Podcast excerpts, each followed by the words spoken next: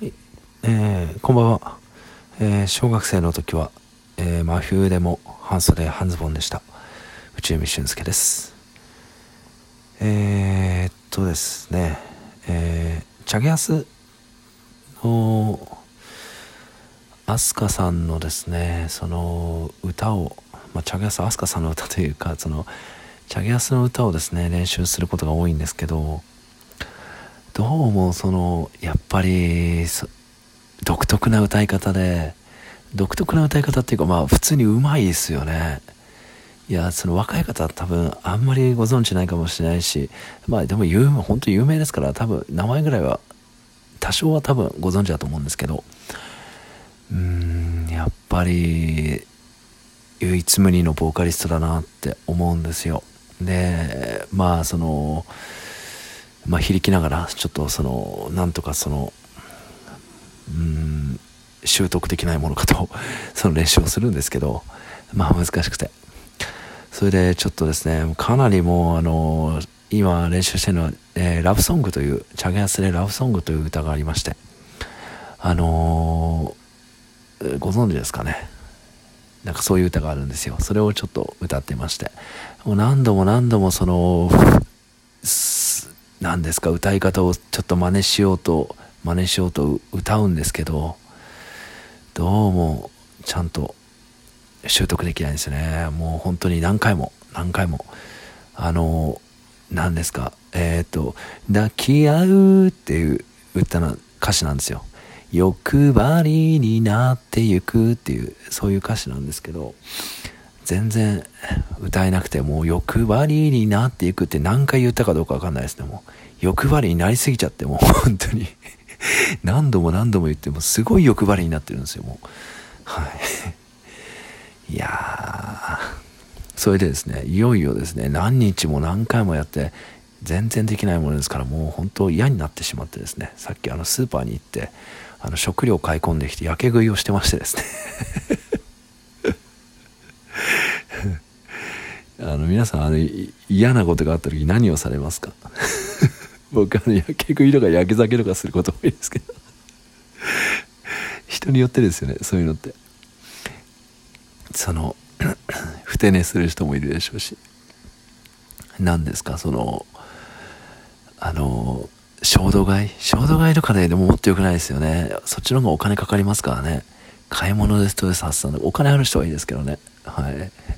僕はちょっとあれですね、あのー、せいぜいやけ食いが、うん、やけ食いぐらいがいいですかね。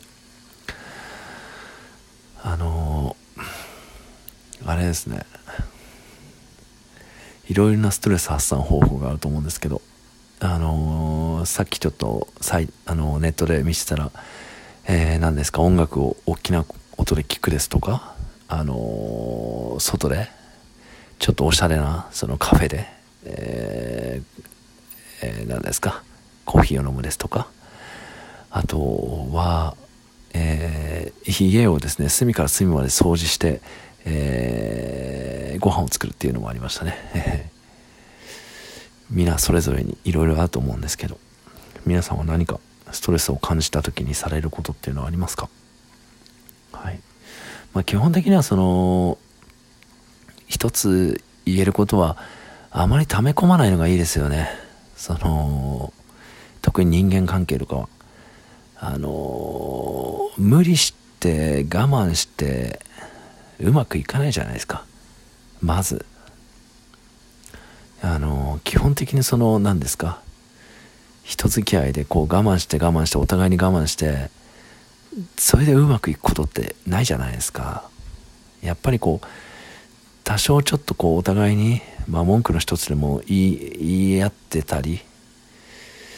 ぐらいの方が、お互いに適度にストレスを発散してる方が健全ですよね。精神的に精神衛生よくいられますよね。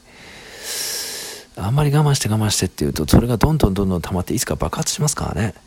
それが一番危ないですからね。適度にこう適度にストレスを出し続けるということが、えー、人間関係の、えー、秘訣であると、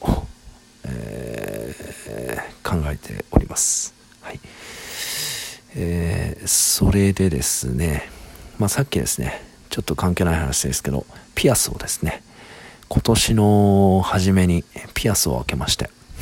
初初ピアスなんですけど、さんじゅうななにして初ピアスを開けまして、でさっき外してたんですよ、ファーストピアスを、えー、もういっかげつ以上つけっぱなしだったんで、はい、そろそろいいかなと思って外したんですけど、